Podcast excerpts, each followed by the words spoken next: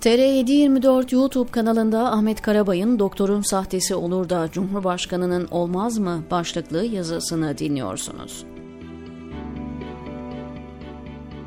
Türkiye bir haftadan bu yana bir genç kızın ailesine karşı mahcup olmaması için zihninde kurup uyguladığı doktorluk macerasını konuşuyor. Ayşe Özkiraz'ın bu yaptığının topluma maliyeti anlatılıp duruluyor ama bir diplomasızın ülkeyi bir o yana bir bu yana savurmasını konuşmaktan korkuyoruz. Tekirdağ'ın Çerkezköy ilçesindeki devlet hastanesinde bir sahte doktor skandalı yaşandı. Ayşe Özkiraz isimli genç kız, üniversite sınavında ailesine karşı yüzünün kara çıkacağı düşüncesiyle zihninde bir plan hazırlayıp uygulamaya koyuyor. Önce YKS sınav sonuç belgesi hazırlayarak ailesini Çapa Tıp Fakültesini kazandığına inandırıyor. Anne babasının yanında yakın çevresinin tebriklerini topluyor.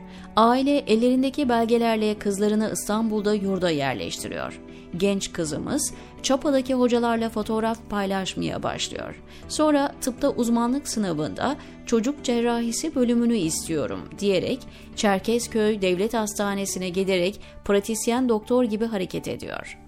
20 yaşındaki bir genç kız kendisini TUS'a hazırlanan pratisyen hekim olarak tanıtıyor ve hastane yönetimini buna inandırıp ameliyatlara girebiliyorsa bunun altında bir erkekle kurduğu ya da kurmuş göründüğü gönül ilişkisi olabilir.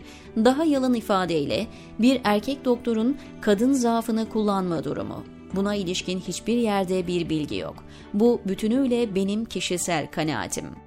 Sahte doktor Ayşe Özkiraz hastanede meslektaşlarına karşı inandırıcı olmak için doğum gününde Çapa'dan gelmiş gibi lanse ediyor.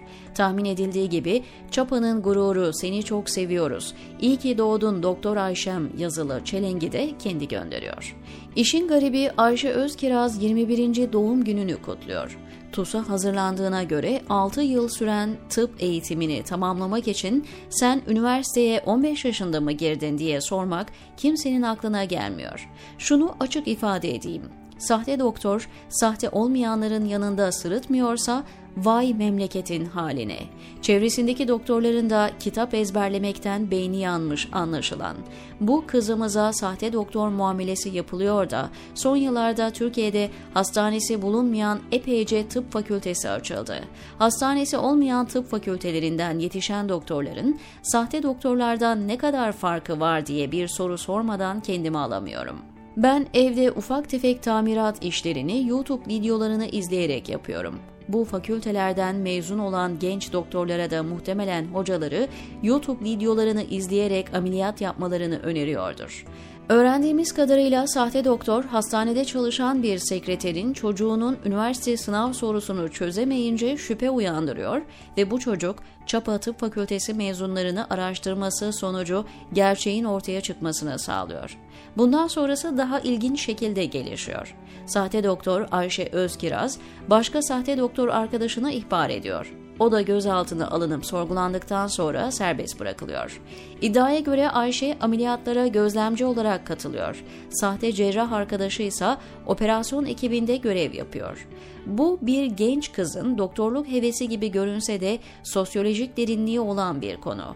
Birincisi bir tarafta aile ve toplum baskısının gençleri yanlış yollara yönlendirdiği boyutu var. İkincisi, sınav sistemi ve kurumların bilgi güvenliklerinin zafiyetine ilişkin yönü bulunuyor. İşin bu iki boyutunu ele aldığınızda Ayşe'nin başvurduğu yol bunların yanında daha hafif kalabilir. İşin üçüncü bir başka yönü daha var. Türkiye'de katiller, tecavüzcüler, hırsızlar, soyguncular, uyuşturucu tacirlerinin isimleri gizleniyor. Bu genç kızın ismi açıkça ilk günden itibaren paylaşılıyor. İşin dördüncü boyutu var. Bunu biraz daha detaylı paylaşmak istiyorum. Geçtiğimiz zaman diliminde yargıdan çıkan iki karar aynı zaman diliminde uygulamaya konuldu. Yargıtay birden fazla cinayet işlediği ve azmettirdiği sabit olan Alaaddin Çakıcı dosyasını bozdu. Yargıtay aynı gün ömrünü insanların hayatını kurtarmaya adamış gerçek bir doktor hakkında iki yıl bir ay verilen hapis cezasını onadı. Samsun Terme Devlet Hastanesi'nde görev yaparken KHK ile ihraç edilen doktoru evinden alıp götürürken şanlı Türk polisi aşağılamak amacıyla başına bastırıp yürüttü. Türkiye'de sahte doktorun evinden alınıp adliyeye getirilişini hep beraber izledik. Yanındaki polis zanlıya yapılması gerektiği gibi muamele ediyor. Bu güzel insanlara yapılanları gördükçe insan bu ülkeye sahte doktorlar lazım demekten kendini alamıyor. Koca koca adamlar günlerdir ekranlarda sahte doktor skandalını konuşuyor. Bu ülkeyi yöneten bir numaranın diploması şaibeli. Ey kerli ferli konuşmacılar, siz hangi diplomasızdan söz ediyorsunuz? Konuştuğunuz sahte doktor Ayşe'nin sadece hayatına dokunduğu insanlara zarar verme ihtimali var. Öteki diplomasız şahıs ülkeyi fırtınaya tutulmuş gemi gibi bir sağa bir sola savuruyor. Bu memleketin sadece bugününü değil, yarınlarını da mahvediyor. Bugün dost olduğunu yarın düşman ilan edip kıyameti koparıyor. Ondan sonra da yeniden barışmak için büyük tavizler vermek zorunda kalıyor. Ne var ki bu ülkede ülkeyi bu kadar savuran kişinin üniversite diplomasının sahte olup olmadığının sorgulanamaması. Cumhurbaşkanı Tayyip Erdoğan'ın 4 yıllık üniversite diplomasının olmadığını söylemek, yazmak maalesef Cumhurbaşkanına hakaret kabul ediliyor. Erdoğan'ın okuduğu İmam Hatip okulundan onlarca okul arkadaşı var. Hepsi de bugün hatırı sayılır konumlarda. Kimi bürokrasinin tepelerinde, kimi iş dünyasında büyük işlere imza atıyor. Ne var ki mezun olduğu söylenen Marmara Üniversitesi İktisadi ve Ticari Bilimler Fakültesi Erdoğan'ın okulu bitirdiği söylenen yıldan sonra açılıyor. Yüksek Seçim Kurulu'na verilen belgede noter onaylı diploma sureti. YSK sadece noter onayının doğruluğunun ilgilendirdiğini söyleyip işin içinden sıyrılmaya çalışıyor. Erdoğan'ın bugüne kadar fakültede okuduğunu söyleyen iki kişi çıktı. Profesör Aydın Ayaydın, işleri bozulmaya başladığında çıkıp fakülteden benim talebemdi. Sınıf arkadaşı Mehmet Emin Arat da şimdi akademisyen dedi. İkinci isimse geçtiğimizde İsrail ile ilişkilerin yeniden düzelme yoluna girdiğinde ortaya çıktı. İsrailli gazeteci Rafael Sadi, Erdoğan'la aynı sınıfta okuduğunu söyledi. Sahte doktor olayı bize Hitler'in propaganda bakanı Joseph Goebbels'in meşhur sözünün ne kadar doğru olduğunu hatırlattı.